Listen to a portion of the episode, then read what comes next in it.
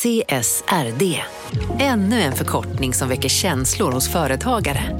Men lugn, våra rådgivare här på PWC har koll på det som din verksamhet berörs av. Från hållbarhetslösningar och nya regelverk till affärsutveckling och ansvarsfulla AI-strategier.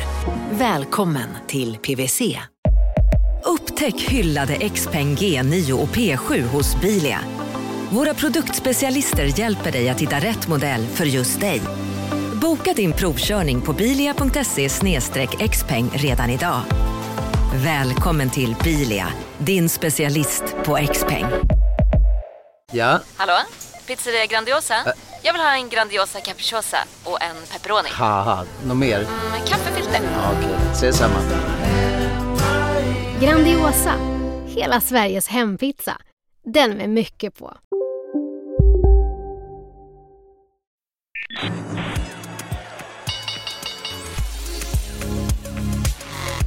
Det här är Affärsvärlden med Helene Rådstein. Hej och hjärtligt välkomna till podden Affärsvärlden där vi varje torsdag fördjupar oss i affärsvärldens journalistik. Jag heter Helene Rådstein och jag är redaktionschef på Affärsvärlden. Och nu sitter jag här med Madeleine Lundberg och du är analytiker och reporter på Affärsvärlden. Kul att du är här. Jättekul att vara här. Du, eh, i veckans nummer så har du tittat lite på eh, hamburgare. Världens äckligaste hamburgare om jag får säga det själv. Eh, ja, precis. Jag har ju kollat på det här Big Mac-index. Det är väl Eh, äckligt eller? Big Mac? jag, jag fattar inte. Det säljs typ på eh, 36 000 restauranger i 100 länder. Ja. För mig är det en gåta. Ja, det- jag vet. Nej, det, är, det är faktiskt inte bra. Och jag menar inte McDonalds i sig, men Nej. just den här hamburgaren. Ja, det är helt sjukt. Ja, okej. Ja, men i alla fall, det finns ett index då som mäter priset på den här eh, Big Mac-index. Den produceras ju inhemskt liksom i varje land och består av samma grejer. Så det är en ganska bra, ett ganska bra sätt att mäta eh, eh, lands köpkraft eh, på det här sättet eftersom eh, den här burgaren då produceras inhemskt och liksom består av exakt samma grejer världen över. Vad får man för pengarna? Ja, Lite precis. så. Ja. Mm. Ja, men det indikerar ju då helt enkelt om ett lands valuta är över eller eh, undervärderad gentemot den amerikanska dollarn. Mm. Och som det ser ut i eh, årets... Eh, Big Mac-index. ja, precis. Ja. Eh, så är dollarn ju väldigt stark. Det är bara två valutor som är övervärderade gentemot dollarn. Då, och det är eh, schweiziska francen och eh, den norska kronan. Men den svenska kronan är ganska nära. Ja, Ja. Eh, jag tror att det var undervärderad med 4 procent. Och sen finns det ju de som ligger långt. eh, Ja, liksom, ryska eh, rubeln låg 70 procent tror jag, minus 70 procent. Så, ja. Ja, men det är ganska kul. Och du har också gått igenom en serieförvärvare. Så liten men bred kan man säga. Verkligen Ja. kan man säga. Inget ont i det. Nej, Nej. Eh, det är ett ganska litet bolag, ett nytt bolag på börsen som heter Technion. Eller det noterades ehm, i april förra året. Ja. Ehm, ja, eh, och det är som, som du säger, det är ganska lite. Jag tror att börsvärdet är på 400-500 eh, miljoner någonting. Mm. Eh, och de omsätter väl en halv miljard. Mm. Ehm, Och deras vd är ganska speciell, Johan Stene. ja, han är också ganska eh, speciell och väldigt trevlig ska man ju säga. Ja. Men han är ju även ultralöpare vilket innebär att alltså, han springer ju, han kan springa lopp i flera, eller ett dygn i alla fall. Eh, och han har... Eh, jag, Men jag, han jag hade vet, nyligen varit på Hawaii. ja, han kom precis hem från Hawaii och hade sprungit ett lopp på 100 miles, vilket det är väl 16-17 mil. Mer eller mindre, whatever. Ja. whatever. så, så det är ju helt otroligt egentligen. Och jag vet att han i något så här träningspass eh, så har han sprungit eh, hammar, alltså så här, när man tränar i Hammarbybacken, det gör ju vissa liksom, springer upp och ner. ja, ja. Bara det att han springer upp och ner 104 gånger tror jag det var. Herregud. Eh, och det tar ju liksom så här 20 timmar någonting. För honom då, han är ju snabb. Själv kanske man inte skulle... Vad tror du? Ja, men, eh, Madde, kan inte vi säga så att du ser ifall du kan göra en intervju med honom när han springer där? Ja, Ja, eller hur? Och så ser vi hur... hur... ska jag springa med? Ja, precis. Men det är för jobbigt ifall du kommer hem med så här bandade 20 timmar. Det kommer vara alldeles för jobbigt att liksom Ja, vi, får, varva vi ner. får korta ner. Ja. Ja. Klippan får, Ja. eh, får jobbigt. Mm. Ja, vi kollar. vi Ja, håller absolut. Ja, men Helene, du satt och klippte och klistrade med där. Nej, men exakt. Jag satt och klippte och klistrade lite i eh, veckans nummer av tidningen för att vi har en läsarundersökning i tidningen och det, den finns också på eh, Affärsvärlden. Då går man in på affärsvärlden.se snedstreck läsarundersökning. Och eh, för att vi ska gå ihop med Börsplus och med Peter Benson i spetsen där. Och det är ett arbete som är i full gång. Och kortfattat kan man säga att det samgåendet kommer att bli ja, men bättre. Ja. Eh, Man brukar ju säga också så, bättre för vem? Ja, bättre för vem? Ja, det är en väldigt bra fråga. Men, eh, nej, men vi blir ju fler på redaktionen, man blir fler på analyssidan. Och eh, ja, vi kommer ju vara, liksom, ha, bli tyngre. Liksom. Väldigt mycket kompetens liksom, Ja. kommer slås ihop. Verkligen. Och eh, då är frågan som vi ställer liksom, till läsare och vi har ju faktiskt riktiga liksom, affärsvärlden-fans Ja. kan man ju säga. Ja. Det är ju vad ska man skriva om och vad ska vi bevaka mer av och så. Men det är ju superintressant att veta det. Ja. Vad, vad, vad folk vill läsa Ja, om. ja, och rent så tekniskt, om man då gör tidning så Ja. är ju det en ganska teknisk sak att sätta ihop många gånger. Och då är En sån det, undersökning menar du? Ja, en sån undersökning. Och då är det liksom vilka sidor ska olika saker ligga på och hur ska det vara fördelat Ja. och sådär. Och, eh, men det har vi också våra redigerare som hjälper oss jättemycket. Nevada heter den. Ja. Det företaget. Men det satt jag och eh, höll på med lite grann i- Ja, när jag gjorde tidning. Men jag satt och tänkte på annat vad jag är inne på. Här klipper man och här, här är portot. Ja, det- det- hur men- många sidor liksom behövs för en sån undersökning? Ja, men det är ju åtta. Men då är det också bra eh, för de som inte vill sitta och klippa och klistra eh, hemma. Ja, exakt. www.affärsvärlden.se läsarundersökning. Men nu så ska vi över till något helt annat. Vi har träffat eh, Oskar Karlsson som förvaltar Handelsbanken och har deras Sverigefond. Vad, vad är det för slags innehåll i den fonden? Oh, ja, men det är jättemånga. Men det som han pratar om det är Storytel, det är Embracer och det är Intrum och vad har vi mer? Trella va? Trelle. Mm, Trelleborg. Ja. Gud vad intressant. Ja, det måste man lyssna på. Paradox. Åh, Mm. ja. Intervjun med honom, den kommer här. Marknaden sponsras av SPP, pensionsbolaget. Eh, förra gången pratade vi lite om ITP. Och som en kort repetition så, så var det ju 70-tal, arbetsmarknadens parter bestämde att alla tjänstemän ska ha en tjänstepension. Man kom överens om vilka villkor som ska gälla i den här pensionen och så kallade man den för ITP. Så jobbar man idag som tjänsteman i ett företag med kollektivavtal, då har man förmodligen den här pensionen, ITP-pensionen. Eh, och det är ju så att man kan påverka eh, den här pensionen, hur den är placerad. Vart femte år så gör nämligen Collectum, som de heter, en enorm upphandling där olika pensionsbolag kan ansöka om att få förvalta eh, de här pensionerna. Och SPP är ett av bolagen som valdes ut i den senaste upphandlingen. Och sen kan du som pensionssparare välja eh, vilket av de här olika pensionsbolagen som, som då ska få ta hand om dina pengar. Och tanken med den här upphandlingen det är ju att liksom kvalitetssäkra de här olika alternativen eh, men också att förhandla fram stora rabatter så att pensionsspararna ska få ja, kunna spara pengar genom att avgifterna eh, som är så viktiga eh, blir eh, lägre. Och vill man välja någonting i ITP-systemet då finns det en relativt ny sajt som heter avtalat.se. Ehm, där kan man gå in och se hur sin ITP-pension är placerad. Jag gjorde det häromdagen faktiskt. Ehm, idén är att hälften av pengarna alltid ligger i något som kallas för traditionell försäkring. Det här gjorde vi ett avsnitt om i podden Kapitalet nyligen eh, som vi kallade världens bästa sparform. kan man lyssna på om man är intresserad. Eh, den andra halvan eh, den kan man också lägga i en traditionell försäkring eller så kan man placera det i något som kallas för fondförsäkring. Eh, SPP som sagt eh, var ju ett av de fåtal bolagen som valdes ut i den senaste upphandlingen och de finns med som alternativ både med en traditionell försäkring och med eh, fonder. Så det var en liten bakgrund till ITP-systemet. Vill man läsa mer om det här eller typ kolla hur ITP-pensionen är placerad, eh, kanske göra förändringar, då går man in på avtalat.se. Eh, Men tack säger jag till SPP som vill göra oss människor mer medvetna om hur enormt viktig pensionen är för oss som en framtida lön, men också som en positiv kraft i samhället. Eh, Och förstås för att ni möjliggör eh, den här podden Marknaden. Du lyssnar på Affärsvärlden Magasin med Helene Rådstein. Är du uppvuxen i Göteborg? Nej, Växjö. Ja, Växjö. Okej. Det låter som Göteborg. Ja, ja, men det är lite åt det hållet kanske. Jag vet inte, mina föräldrar är från norra delen av Småland så det, jag har lite så här blandningsdialekt. Liksom. Du var också journalist en gång i tiden på Dagens Industri. Ja, men det stämmer. Ja, det var hemsk tidning, va? Ja, men det var, det var roligt. men det här är jättespännande också. Hur länge var du där? Jag var där något år, eh, lite drygt. Eh, men eh, sen tyckte jag det är kul att fortsätta att gräva i aktier på djupet. Eh, och så har jag fortsatt med det eh, därefter och det har varit jättekul.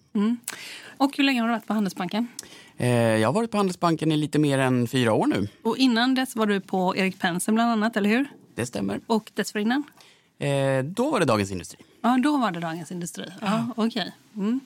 Och eh, du kommer från Växjö, men du har också pluggat lite i London, eller hur? Ja, det stämmer. Det stämmer. Ja. Jag läste min, min masterutbildning där helt enkelt. Mm. Och innan vi satte igång det här eh, mikrofonen, eller vi började spela in, så berättade du en ganska rolig historia när det var på en karriärmarknadsdag kan man säga, va? i London. Det var liksom inte vilket datum som helst, eller hur? Nej, det stämmer. Det här masterprogrammet drog igång där i början av september 2008. Och mitt program hette Banking and International Finance. Så det var ju minst sagt en spännande start. Ehm, och någon vecka in i det där programmet så hörde det till att det var en karriärsdag. Eh, den här dagen var förlagd den 15 september 2008. Eh, och när man kollar kalendern så här i efterhand så inser man att det var dagen när Lehman Brothers gick i konkurs. Så vi kom till den här karriärsdagen och möttes av, liksom, bordet fanns där, pennorna var där, karamellerna var där, men det var ingen från, från eh, bolaget där. Och det var allmänt förvirrad stämning också hela den där dagen kan man ju minst sagt säga. Var framtiden ser ljus ut inom detta tänkte ni då? Mm, ja. började, man insåg att det här kan bli eh, lite kämpigt. Ta lite så, karameller, gå hem. Ja. Exakt, så ja. var det ungefär. Men du, berätta lite om fonden. Vad är de största eh, innehaven i fonden? Ehm, ja, några av de största innehaven i fonden är väl kanske liksom några av de stora svenska industribolagen som många säkert känner igen. Mm. Men, men eh, därutöver så har vi ett flertal bolag som, som man kanske inte tänker på i första hand som några av de tio största bolagen i en Sverigefond. Men några av dem som är med där på den listan är eh, Embracer, dataspelsutvecklare. Mm. Eh, Paradox som också är en dataspelsutvecklare och Eh, även ljudboksappen kan man väl säga då, Storytel. Mm. Ja, just det. Men om vi ska ta någon så här, lite så här industribolag, kan vi inte ta Trelleborg och börja snacka lite om det? För det har ni också, eller hur? Absolut, det har vi. Varför inte? Ja, var, varför inte? De har ju gjort, eh, vad ska man säga, de har gjort en makeover lite grann inuti. Eller? De skulle bort med 10 procent. Vad är det mm, de håller exakt. på med? Ja. Det annonserades ju för några veckor sedan. Mm. Eh, och det är väl ett, eh, ett steg i att visa på att det finns större värden i det här bolaget än vad som syns i aktiekursen idag. Ehm, det, man har ju som sagt valt att bryta ut ungefär 10% av bolaget och lägga dem separat där det antingen måste ske förbättringar inom 12 till 24 månader eller så väntar avyttringar. Och de verksamheterna som ligger i den här delen de har ju noll marginal eller kanske till och med negativ marginal idag. Mm. Men man ska sälja dem och ta pengarna och göra något annat? Ja, precis. Ja. Det, oavsett vad man får betalt för dem så kommer man kunna ta de pengarna och återinvestera det i verksamheter som har klart högre lönsamhet och tillväxtmöjligheter. Eh, och det i sig är ju positivt. Och kvar då i Trelleborg får man exempelvis då affärsområdet Sealing Solutions som är en fantastisk verksamhet som har, ja de hade 22% rörelsemarginal här i förra kvartalet eh, och står för eh, ungefär 30% av Trelleborgs försäljning. De gör tätningar ungefär till, ja, till liksom tänkte, bildörrar och allt möjligt? Eller ja, lite, tänk så här O-ringar, packningar. Ja. Det är liksom allt som rör sig på land och på vatten. Det är på eh, fartyg och flygplan och bilar och allt möjligt. Ja. Men det står för ungefär en tredjedel av bolaget innan den här eh, avyttringen av de här andra delarna. Mm. Ehm, och om man tänker på att Trelleborg handlas på P11, P12 idag så inser man att det är en ganska låg multipel. Och om en tredjedel av bolaget faktiskt är ett riktigt kvalitetsbolag och ser på hur kvalitetsbolagen värderas idag Ja, men då inser man att då finns det någonting spännande där i värderingsstoryn. Mm. Och de här traktordäcken då? Har du varit där och kollat på dem någonting? Ja, men det där är också spännande. Det är också en del där det kan finnas uppsida. Och det är det här som heter Wheel Systems. Ja. De gör ju traktordäck helt ja. enkelt. Och, ja. Har du sett ett traktordäck? Ja, absolut. Vi var faktiskt och besökte en av Trelleborgsfabrikerna under hösten här i... Eh, South Carolina. Exakt, exakt. i Spartanburg. Ehm, och det var väldigt häftigt att se när man gör de här eh, traktordäcken som är liksom två meter höga. Eh, så det är ju liksom inte en typ av verksamhet som man kan sätta upp hemma i garaget utan det krävs ju rätt mycket för att kunna tillverka de här. Ja, ja men precis. Men finns det inte massa konkurrenter som håller på med Jag är ingen traktordäcksexpert. Det kanske ser ut som en, men jag är icke det. Finns det massa konkurrenter till dem? Ja, nej, men det, det är såklart, det gör det ju. Men samtidigt, det är inte så otroligt många aktörer i världen som, som är duktiga på det här. Så att man har ju liksom en, en bra och stabil marknadsandel. Och det är väl mer att marknaden som sådan har varit svag under mm. en längre tid. För det är Wheel System, det, ja, exakt. det är affärsområdet. Hur, hur, hur stort är det i hela Trelleborg? Trelleborg? skulle du säga? Ja, men det är väl, det är väl lite mer än en tredjedel. Ja, eh, okej, det så. också. Ja, ja. Så det som blir kvar här när man bryter ut de här 10 procenten, det är ju i stora drag Sealing Solutions som gör det väldigt bra. Det är Wheel Systems, jordbruksmaskinsgrejerna som har gått väldigt svagt men som förr eller senare kommer få ett uppsving. För de här traktordäcken de håller ju 3-4 år och marknaden har varit svag 3-4 år. Så snart så måste man ju byta ut alla traktordäck för de kör bokstavligt talat på fälgen snart. Ja, och det, hur vet du det? Att de gör det?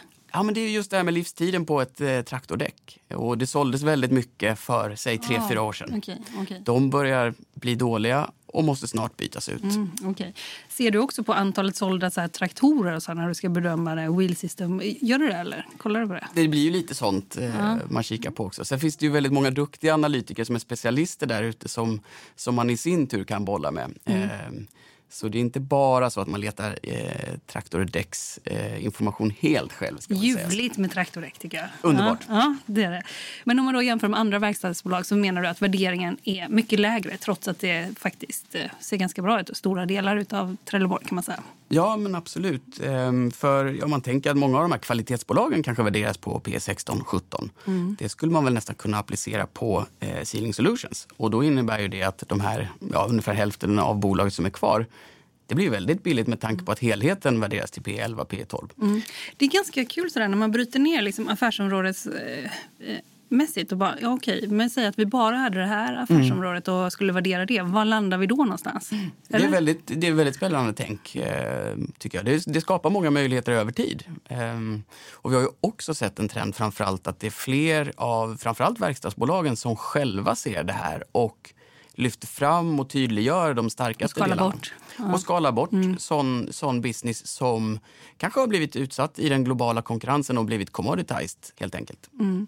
Men de här ommöbleringarna, tror du att det kommer vara något som håller i sig? Eller vi kommer få se mer av? Och kan man jämföra det som sker i Trelleborg till exempel med Atlas Copco och Epiroc eller sådär? Fenomenet är ju lite snarlikt. Det är ju Ja. att man vill lyfta fram och lyfta upp de starkaste delarna. Men det är så mycket, eh, liksom, an, andelen är så mycket mindre nu menar jag. Ja, exakt. exakt. Det är väl det som är skillnaden. Att i, I Atlas Epiroc-fallet så var det så pass två jättestora eh, affärsområden som, som delades eh, helt enkelt. Här, här är det ju ändå 10% av bolaget. Men sen finns det ju eh, Electrolux som ska spinna av eh, Professionals till exempel. Ja, hur, Absolut. hur stor andel är den då? Eh, jag har inte så här i huvudet på rak arm, men, men det, är, eh, det är väl liksom tvåsiffriga tal. Eh, Ah, ja, okej. okej. Men det är lite mer Atlas Epiroc-hållet? Mer åt det hållet, absolut. right. mm. Och vad ska man säga om Trelleborgs eh, vd Peter Nilsson? Ja, men det är väl en av eh, verkstads på börsen, om inte den som har suttit eh, längst. Så Ja. Det säger väl ändå, det talar väl sitt tydliga språk skulle man väl kunna säga. Mm. Har han gjort ett bra jobb säger du? Ja, men under perioder så har det ju gått eh, väldigt bra. Man har verkligen lyft Trelleborg. Nu kanske de senaste två, tre åren har varit lite av en svacka, men det är nog mer drivet av marknaden. Och nu eh, försöker man ju driva igenom det här. Så att det, han har ju varit en sån som har jobbat aktivt med, med Trelleborgs portfölj, absolut. Du lyssnar på Affärsvärlden med Helene Rådstein. Ett annat bolag som ni faktiskt tror på, eller som inte du nämnde här nu innan, men det är ju Intrum. Mm. Eller hur? De, och vad gjorde de? de gjorde för, förra året eller något, så de köpte en spansk bank, eller vad var det för någonting? Ja, de senaste två, tre åren så har de ju, har de ju ägnat sig en hel del åt att eh, köpa upp lite större portföljer från, från många av de stora bankerna i, i Spanien, Italien, till och med Grekland eh, som, som ska rensa upp i sina balansräkningar. Och då, då har ju Intrum haft möjligheten att, att vara där och eh, göra de förvärven. Vad skulle du säga har liksom hänt efter sammanslagningen med Lindorf? Det, har det fungerat skulle du säga?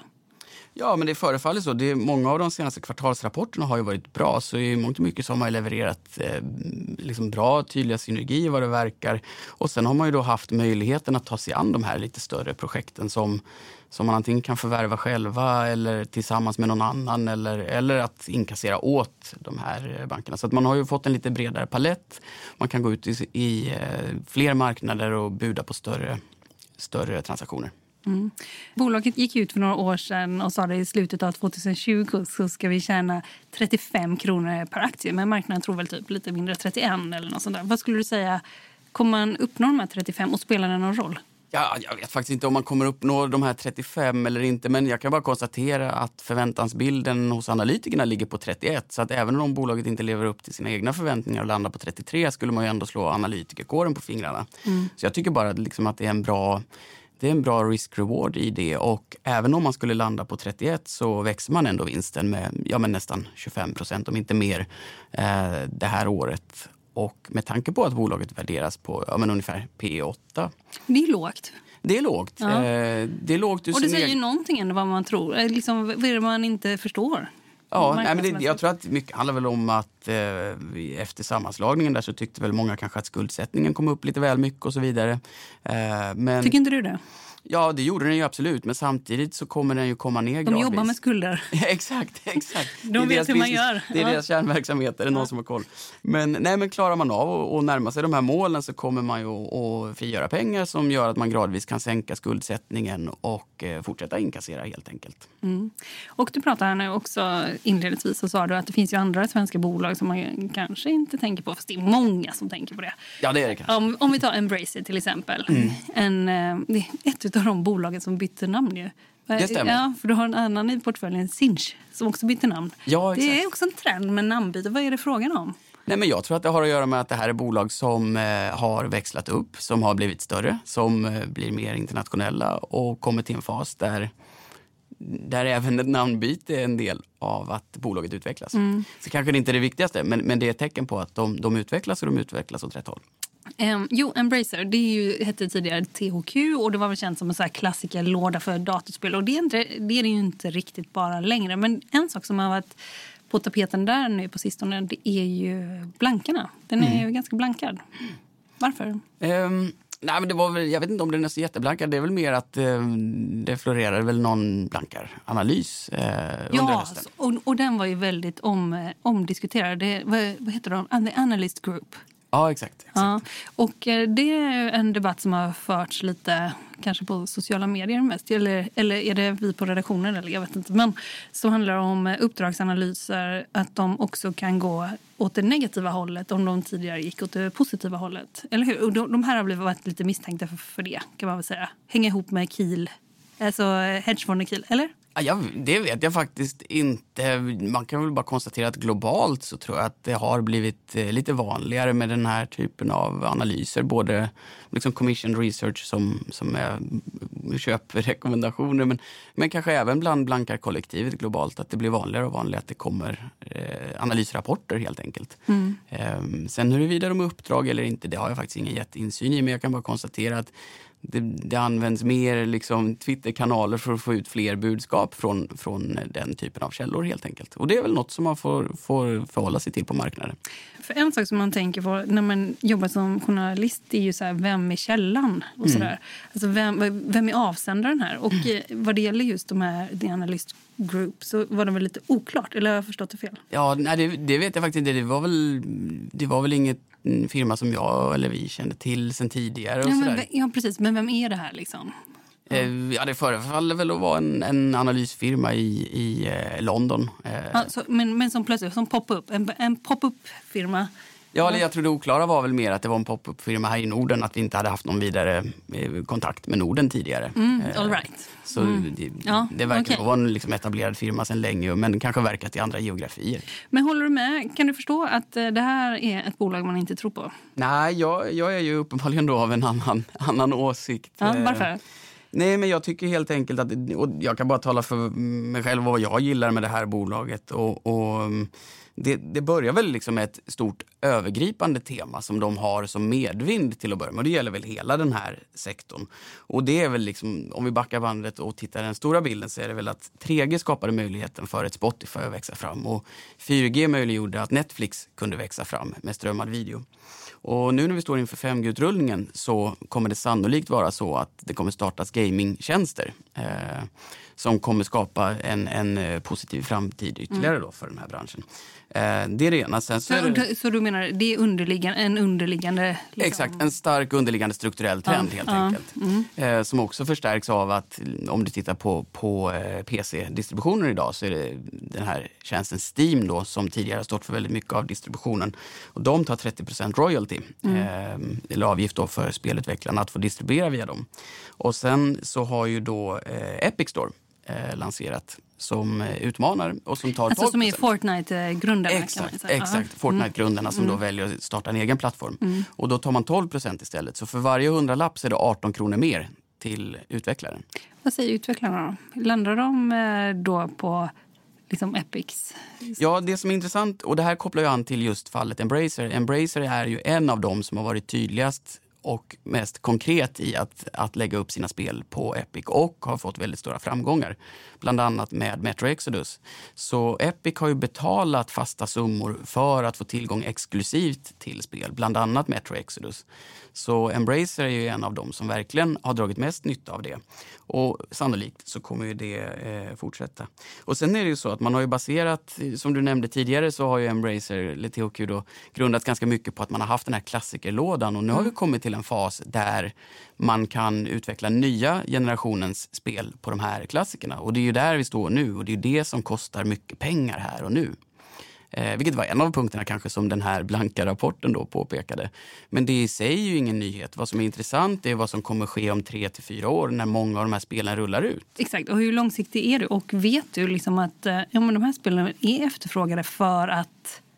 Nej, det, det är väl väldigt eh, svårt i ärlighetens namn, men med tanke på att de har 86 spel i sin pipeline så är de ju väl diversifierade. Och det är ju en av sakerna som är viktigast om man investerar i den här branschen. Att det finns en bred portfölj där några går lite bättre, några går lite sämre. Men på stora hela så drar portföljen nytta av den här starka megatrenden som man har med sig.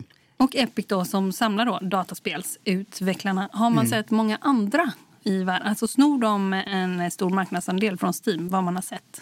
Det här är ju ett fenomen som kanske egentligen bara är max ett år eh, långt. Men man ser ju tydliga tecken på att på slutet så, så får ju Epic mer och mer attention. Så eh, riktningen och trenden är ju tydligt åt att de tar andel. Och det är ju för att de är väsentligt mycket billigare i distributionen. Och det borde vara bra för Fortnite själva, för de betalar ingenting då. Ja, nej, exakt. Det, är- det är ju en av sakerna där. Men kanske framförallt... Alltså som är deras drivkraft, eller? Ja, del, dels det. Men jag tror att Fortnite var ju så enormt stort på egen hand så det var väl mer ett sätt för dem att minska beroendet på lång sikt av Fortnite. Ja. Och- Är, är det inte jättestort nu? Det är jättestort fortfarande såklart. Men, men det är väl mer ett sätt att säkra och riskdiversifiera sig på lång sikt och, och bygga en bredare portfölj för deras del efter att ha fått en sån jätte-homerun som, som Fortnite. Du lyssnar på Affärsvärlden med Helene Rådstein. Eh, marknaden sponsras av Karla. Eh, vi pratar ju en hel del om bilar här- på kontoret. Eh, karla har ju skapat, skulle jag säga, det som är standarden för hur man idag köper och säljer bilar på nätet. Kort bakgrund bara. Karla säljer och leasar begagnade elbilar och laddhybrider på karla.se. Alltså en helt digital upplevelse. Och man har gjort det här med ett nästan maniskt fokus på vad en bilköpare faktiskt behöver. Jag gjorde ju en intervju med en av grundarna, Patrik Illerstig, i marknaden här eh, ganska nyligen, eh, daterad 25 mars, om man vill lyssna på den. Eh, men där berättar han hur de kom in i det här lite från vänster för att försöka uppfinna hela den här liksom bilköpupplevelsen från början. Och de har idag, vilket är rätt otroligt, 4,8 i betyg eh, på Trustpilot. Jag, jag har sett många företagssidor på Trustpilot, men det här är nog bland eh, det bästa jag någonsin sett eh, faktiskt. Man kan sälja bilen till Karla också. Eh, då går man in på karla.se, delar lite info om bilen, sen får man en gratis värdering och ett bud. De hämtar bilen helt gratis i hela Sverige och så har man pengarna på kontot i samma stund som de hämtar bilen. Det är grymt. Eh, så ska du köpa en ny bil eller sälja din gamla, eller båda delar för den delen, gå in på karla.se och eh, kolla. Alltså karla.se och Karla stavas med C. Tack så mycket till Karla.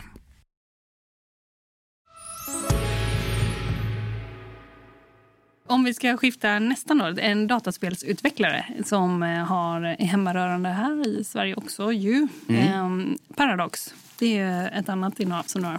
Varför? Ja, precis. Det är också ett eh, bolag som vi gillar. Ehm, det är ju såklart väldigt mycket samma drivkrafter som Embracer om man tänker på det stora strukturella temat. Mer specifikt för Paradox så kan man väl säga att de har ett år bakom sig som har varit lite lugnare på lanseringsfronten. Mm, de har inte kommit ut med så många spel. Inte så jättemånga spel. Det har mest varit eh, expansioner på befintliga spel som förvisso är fantastiska, men det blir inte lika stort. Har du något favoritspel där? Eh, inte personligen faktiskt, men deras portfölj är ju väldigt uppskattad bland eh, väldigt hängivna fans. Så att de gör ganska nischade spel, men där spelarna är väldigt hängivna under en väldigt lång tid.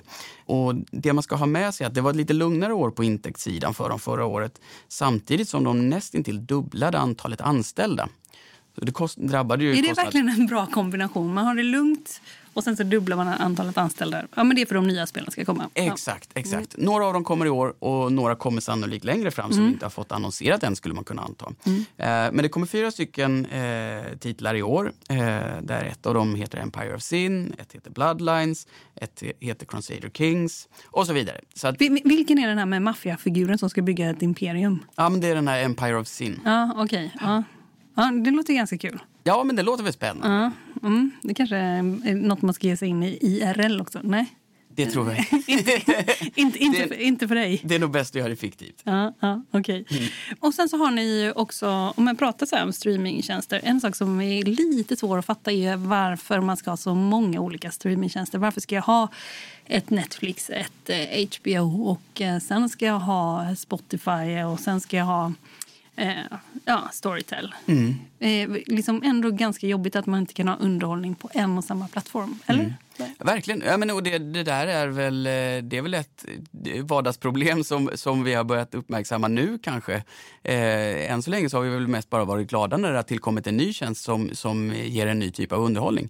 Men det är väl sannolikt ett, ett tema för framtiden att det kommer bli konsolidering. Eh, och i vilken form den sker, det är väl svårt att säga, men jag skulle tro att det ligger väl en 3 till 5 år bort så kommer vi börja se ökad konsolidering. Eh, Alltså eh, generellt. För ni har i alla fall, du, du har investerat i Storytel. Det har ju gått, som, eh, det har ju gått hur bra som helst på sistone. Ja, det stämmer. Det Ja. stämmer. Är det dags att plocka hem pengarna?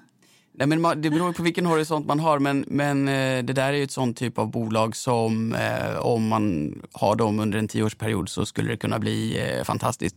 Och det är väl ganska oklart att, att säga hur fantastiskt, för det beror på eh, vilket fäste man får i vilka marknader. Men klart är i alla fall att man har blivit lönsamma i hela Norden. Man var ju lönsam i Sverige 2010 till 2015 och så valde man en, en kraftig expansion. Ehm, och vi ser att det börjar få fäste i flera länder.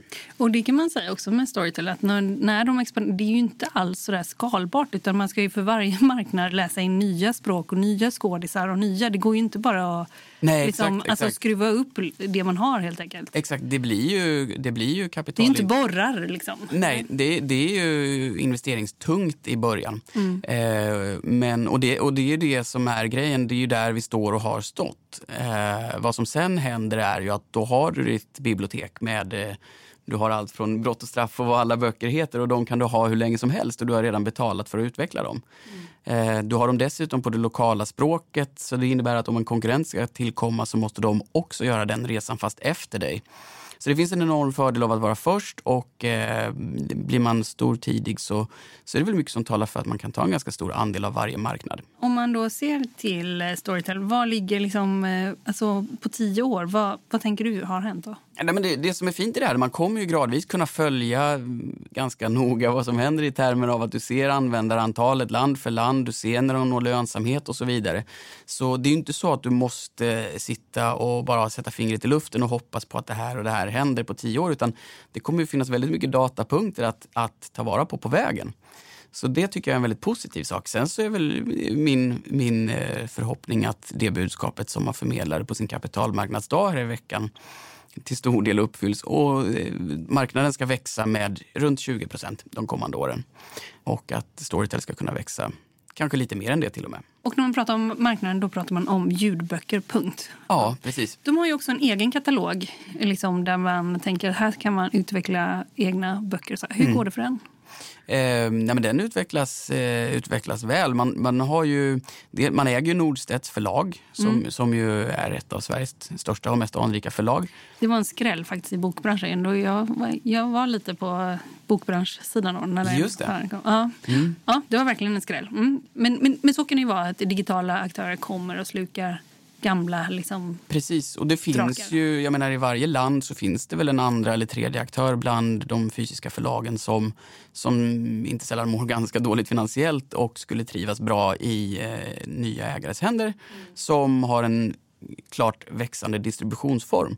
Och det där är också en av fördelarna med den position och historik som Storytel har byggt upp. Att det där kommer man ju kunna göra i land för land där man uppnår ett visst antal användare och där det blir eh, finansiellt logiskt att göra. Mm.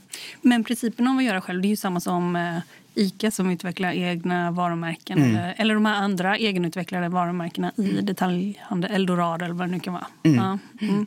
Det har ju också varit ett ljudbokskrig som också liksom, det var ganska högt tonläge här för typ eh, ja, ett halvår sedan eller någonting. Mm, ja, men det är något halvår eller ett ja. år sedan. Sånt och det var också så här, Camilla Läckbergs nyaste roman ska inte ligga där. Så här, det vill ju till att hitsen fortsätter strömma in väl? Ja och nej. Det är väl liksom eh, antalet nya hits i relation till hur stor backlog man har är ju försumbar. Eh, det är liksom som att gå in på ett bibliotek och, och säga att liksom, ja, men den senaste Camilla Läckberg-boken saknas. Jag menar, det, biblioteket är ju eh, intressant att gå till i alla fall. Eh, så att, men visst, visst alltså under en 5 10 års period utan sådana avtal så, så kommer man väl missa en del. Men det återstår väl att se hur de avtalen landar land för land. Ni är väl andra största ägare tror jag, va? i Storytel? Mm, det, jag tror det stämmer. Och eh, Jonas Tillander som är vd, han är tredje störst. Och sen kommer Robur och sen så kommer någon annan Tillander där enligt Holdings ägardata. Tror du att det är en försäljning på sikt som man kan Alltså att de slukas helt enkelt. Jag tror inte någon tänker i de banorna primärt. Är det nog bara... Tror du inte? Nej, det är men... klart någon tänker i de banorna. Jag tror primärt handlar det väl om att bygga bolaget därför att ju fler länder du kan säkerställa att du får verksamhet i, desto mer kan du expandera. Eh, och innan man har synat de korten och vet eh, ungefär vilka länder som man har fått framgång i så så tror jag att eh, det är alldeles onödigt att tänka i de där banorna utan det fokus är nog, eh, skulle jag tro, på att bygga bolaget. Mm. Och eh, om man då tar eh, på, man är inte nästan någonting i USA va? Ingenting i USA. Eh, man har ju engelskspråkiga böcker men mm. man är inte aktiv eh, och marknadsför sig i För där är Audible? Exakt. Mm. Audible är ju, eh, det ägs av Amazon. Eh, det är en pytteliten del av Amazon men det är en jätte inom ljudboksbranschen. Mm. Hur, ehm. hur, är relationerna Storytel? Ja, nej, men de är väl liksom inte helt olika. Eh, men det är ju bara det att man verkar i helt olika länder. Storytel har ju valt den kanske lite jobbigare vägen att eh, läsa in böcker på väldigt många språk. Men det blir ju ett konkurrensskydd för att det är väldigt svårt att slå sig in i Sverige som ett Audible. Eh, för då måste man bygga om hela katalogen till svenska och så vidare. Så det, det är väldigt logiskt att Audible fortsätter att bredda sin eh, bokportfölj på engelska och Storytel kan vidareutveckla språk för språk. Vi spelar in detta, det är stundande rapportsäsong och när vi sänder det här så är det nog på torsdag. Då är den i full gång kan man säga.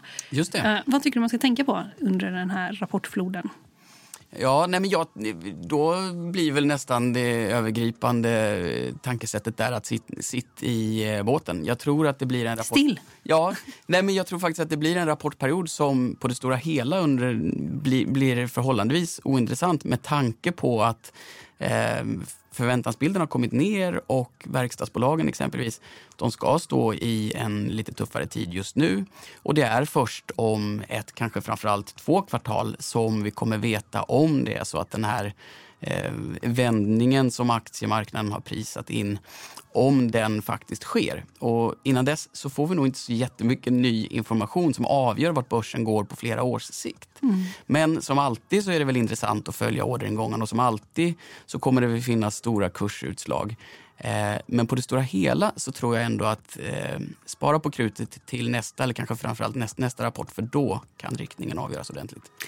Oskar Karlsson, fondförvaltare för Sverigefonden på Handelsbanken. Tack så mycket för att du var med i podden Affärsvärlden. Stort tack.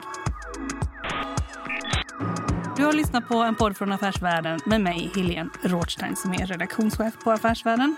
Och tidigare var Madeleine Lundberg här som är analytiker och reporter på Affärsvärlden. Och nu senast så lyssnar du på Oskar Karlsson som förvaltar Handelsbankens Sverigefond. Mer fördjupande journalistik om näringslivet finns både på nätet och i Sveriges äldsta och faktiskt bästa affärsmagasin. Du hittar oss enklast på affärsvärlden.se och där finns också vår läsarundersökning. Och podden den är tillbaka om en vecka. Håll ut!